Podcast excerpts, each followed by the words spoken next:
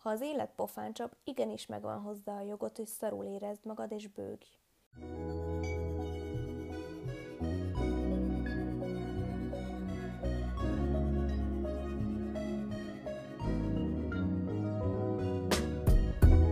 Sziasztok! Én Panni vagyok, és ez itt az Életfűszerező Podcast. Olyan témákat boncolgatunk, amik a tudatos gondolkodáshoz, a fenntartható életmódhoz és a mentális egészséghez kapcsolódnak. Tartsatok velem!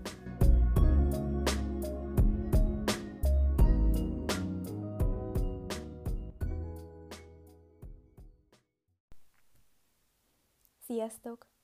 Üdvözöllek titeket újra itt, az Életfűszerező Podcast első 2020-as adásában, és kívánom, hogy legyen csodálatos évetek. Bár a címben már láttátok, de ebben az epizódban bullshiteket, azaz gyakran használatos baromságokat gyűjtöttem össze.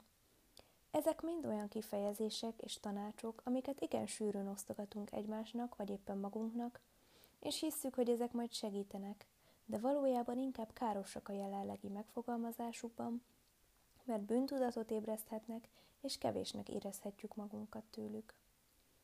Nem mondom, hogy mindegyik száz százalékban hülyeség, mert azért jó néhánynak van igazság alapja, de ebben a formában, ahogy használjuk őket, egyáltalán nincsenek a segítségünkre. Remélem ez az epizód különösen hasznos lesz így évelején a fogadalmak és célkitűzések közepette, amikor mindent meg szeretnénk valósítani, meg még egy kicsit ezen felül, és nem értjük, hogy miért nem megy. Következzen tehát négy bullshit tanács, amit biztosan mindannyian hallatatok már, de talán még nem gondoltatok bele, hogy miért nem jutunk ezekkel előrébb. Kíváncsi vagyok egyébként a ti véleményetekre is, úgyhogy majd az ezzel a résszel kapcsolatos Instagram poszt alatt írjátok le kérlek, hogy mit gondoltok ezekről a mondatokról, illetve kiegészíthetitek a listát a ti idézőjeles kedvenceitekkel is. Az első, ami rögtön eszembe jutott, és ami alapján kitaláltam, hogy erről szeretnék egy epizódot, az az ikonikus Engedd el jó tanács.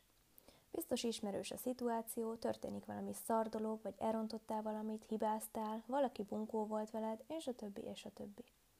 Elkezded végig gondolni a helyzetet, mit kellett volna máshogy csinálni, miért történhetett ez, hogyan tudtad volna megakadályozni.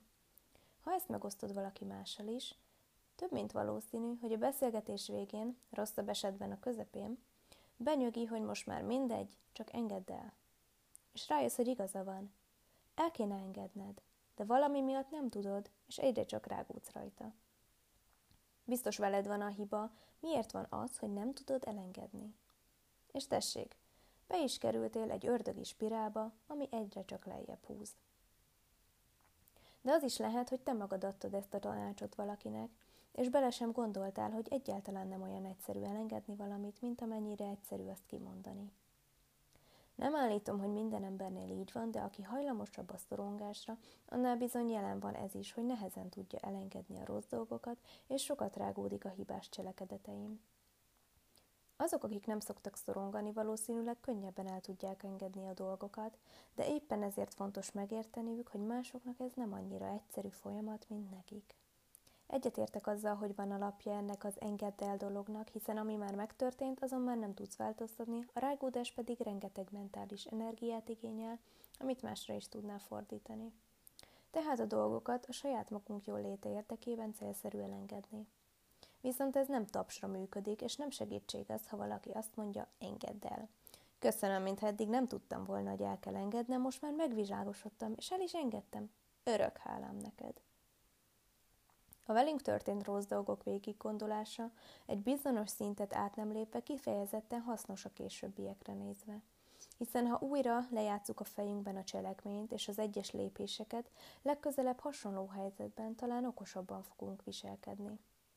Tehát nyugodtan gondold végig, és elemezd a helyzetet, ha arra van szükséged, egészen addig, amíg le tudsz belőle szűrni valamilyen tanulságot. Ennek a normális idejét pedig kívülálló nem tudja megmondani.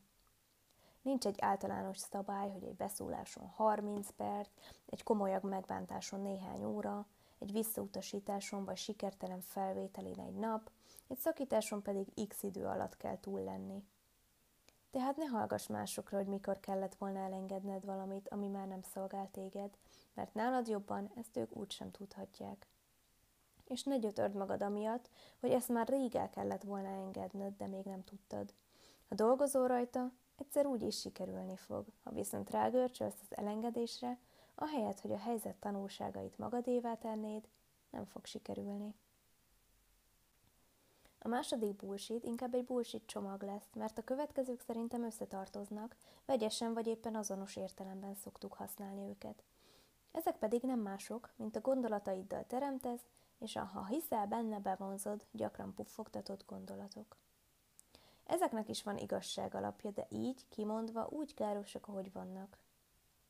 Kezdjük a másodikkal, hogy ha hiszel benne, bevonzod.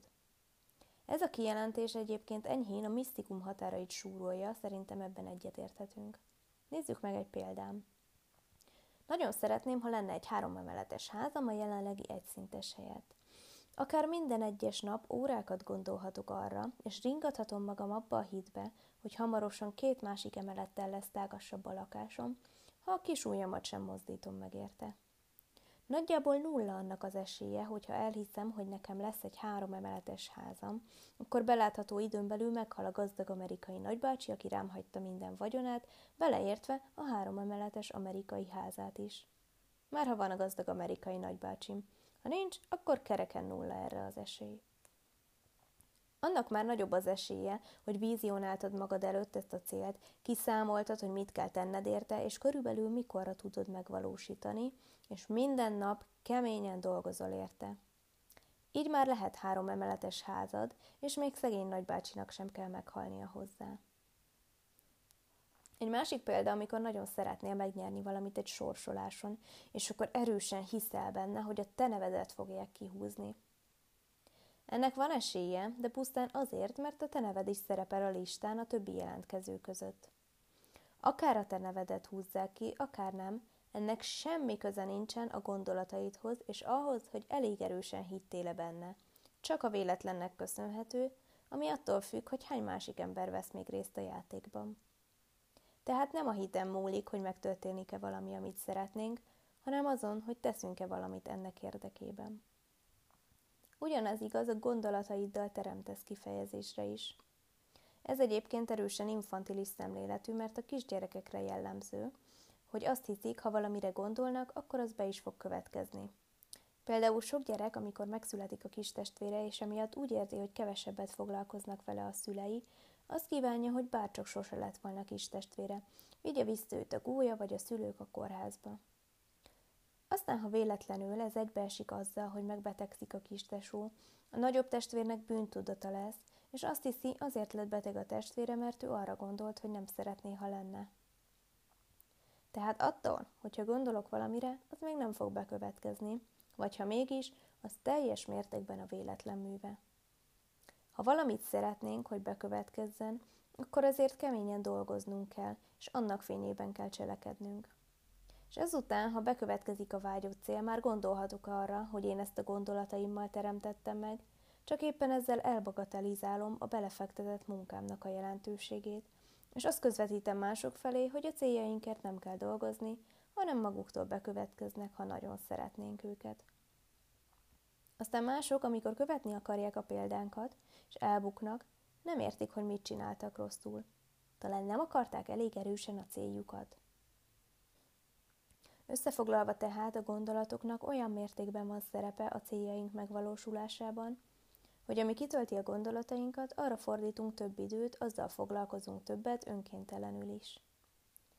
Viszont azt nem észrevenni, hogy a gondolat és a megvalósult, vagy inkább megvalósított cél között ott van a rengeteg belefektetett kemény és szorgalmas munka, elég nagy szarvas hiba.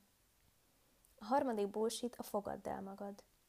Ez kicsit hasonló az engedd el tanácshoz, és pont annyira hatásos is. Kétségkívül igaz, hogy jobb neked, ha elfogadod magad, mert megkönnyíti az életedet, de ez nem megy egyik percről a másikra, pláne nem egy instaposz hatására, amin egy sokkal csinosabbnak és jobb fejebbnek tűnő személy szerepel. Mert csak azért sem így működik az önelfogadás, mert folyamatosan változunk. Tehát ha most el is fogadom magam olyannak, amilyen vagyok, egy hét vagy egy hónap múlva már lehet, hogy megint elégedetlen leszek saját magammal, ha a kinézetem vagy a teljesítményem vagy a viselkedésem megváltozik. Lényegében azzal kell megbarátkoznunk, hogy folyamatosan változunk, és úgy kell elfogadnunk magunkat, hogy tudjuk, hogy a jelenlegi egy ideiglenes állapot, és ez tök jó, de akkor is szeretni fogom magam, ha felszedek néhány kilót, elkezdek ráncosodni, vagy kevesebbet keresek. Éppen ezért fordulok kétkedéssel azok felé, akik kijelentik, hogy ők bizony már teljes egészében elfogadták magukat, mert ez a legtöbb esetben csak a jelenlegi állapotra vonatkozik, arra a helyzetre, amiben éppen benne vannak. Nem jelenthetjük ki, hogy mi már elfogadtunk magunkat, legfeljebb azt, hogy a jelenlegi énünkkel teljesen rendben vagyunk, és hajlandóak vagyunk folyamatosan dolgozni azon, hogy a későbbi önmagunkat is kedveljük. Másrészt közel sem ilyen egyszerű az önelfogadás. Vannak olyan tulajdonságaink, amiket szeretünk. Az első lépés az, hogy ezeket felkeressük, megismerjük és felvállaljuk, akkor is, ha ezt mások nem nézik jó szemmel. Márpedig sokszor nem nézik jó szemmel, ha büszke vagy magadra, ha szeretsz magadban valamit, mert ettől már rögtön beképzeltnek tartanak.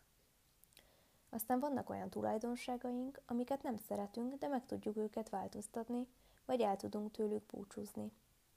Ezek főleg belső tulajdonságok, amik azért alakultak ki bennünk, mert ez tűnt adaptívnak abban a környezetben, amiben éltünk.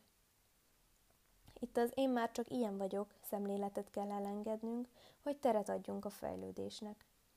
Ezért ezeknek a tulajdonságoknak az elfogadása nem szolgál minket, mert beleragadunk a rögzült szemléletmódba, és elfogadjuk azt, amit nem szeretünk, és meg is tudnánk változtatni. Például elfogadhatnám, hogy én már csak ilyen vagyok, hogy hirtelen felkapom a vizet, és sose leszek egy gandi. De helyett inkább azt fogadom el, hogy épp most a jelenlegi élethelyzetemben ilyen vagyok, de ezt meg tudom változtatni, ha kellő energiát fordítok rá. Persze azt is el kell fogadnom, hogyha mondjuk a nyugalom és hirtelen harag skálán én a hirtelen harag végponthoz közelebb eső részem vagyok, nem biztos, hogy tudok, de egyáltalán nem is kell a nyugalom végpontjához kerülnöm. Teljesen elég, ha mondjuk középre tudom helyezni magam. De az semmiképp sem jó megoldás, hogy elfogadom, hogy én ilyen meg olyan vagyok, mert anyám és apám is ilyen meg olyan, és én ezt örököltem, meg különben is így neveltek. Szépen lassan, de a nagy részüket meg lehet változtatni. Végül pedig vannak azok a dolgaink, amiken nem tudunk változtatni, hiába nem szeretjük őket. Ezek általában vele született vagy az öregedéssel járó külső tulajdonságok, illetve az élet során megtörtént rossz dolgok. Na, ezek azok, amiket el kell fogadni. Tehát a fogadd el magad kijelentés is jó alapokon nyugszik, de nagyon rosszul van kommunikálva. Egyik nagy kedvencem, természetesen csak idézőjelben, a csak pozitívan, gondolkodj pozitívan, legyél mindig pozitív, jó tanács. Mi vagy te talán egy proton? Vagy miért lennél mindig pozitív? Emberek vagyunk, tehát vannak jobb, meg rosszabb periódusaink. Ez a pozitivitás bullshit olyan, amit kifejezetten károsnak tartok, mert komoly bűntudatot tud ébreszteni, ami még lejjebb taszíthat. Ha az élet pofáncsap, igenis megvan hozzá a jogot, hogy szarul érezd magad és bőgj. Az érzelmeink azért vannak, hogy érezzük őket. Nem arra valók, hogy kiválasszuk közülük a szimpatikusokat, amiket mindig magunknál tartunk, és mutogatjuk őket, a többit pedig levigyük egy zsákban a pincébe. Ha szomorú, dühös, csalódott, megbántott vagy kétségbe esett vagy, adj magadnak lehetőséget arra, hogy megéld a szomorúságodat, a dühödet, a csalódottságodat, a megbántottságodat és a kétségbe esettségedet. Ha erre nem hagysz időt, csak elnyomod magadban ezeket az érzelmeket, és próbálsz pozitív lenni, nem tudsz majd teljes szívedből örülni, büszkének lenni, csodálkozni, szeretni, lelkes lenni, önbizalommal telinek lenni, vagy akár biztonságban érezni magadat. Ezek mind-mind érzelmek ellentétben a pozitivitással, ami inkább csak egy gyűjtőfogalom. Pozitív lenni nem tudsz, de helyette átélheted bármelyik fenti érzelmet. Milyen unalmas is lenne az élet, ha mindig boldogok lennénk, nem? akkor nem is tudnánk, mi az a boldogság, hiszen csak egyhangúságnak hívhatnánk. Szükségünk van a fentekre, a lentekre, a rosszra, a jóra, a negatívra, a pozitívra, az örömre és a bánatra is. Ne akart hát magadra erőltetni azt, amelyik éppen nincs jelen az életedben. A legyél mindig pozitív mondást én inkább a próbálj nyitott lenni kifejezéssel helyettesíteném. Nem az a lényeg, hogy mindig szárnyalj, hanem hogy észrevedd a lehetőségeket, akárhol is vagy. Próbáld észrevenni őket a rosszban is, de csak miután megélted az érzelmeket, és kitisztult előtted a kép.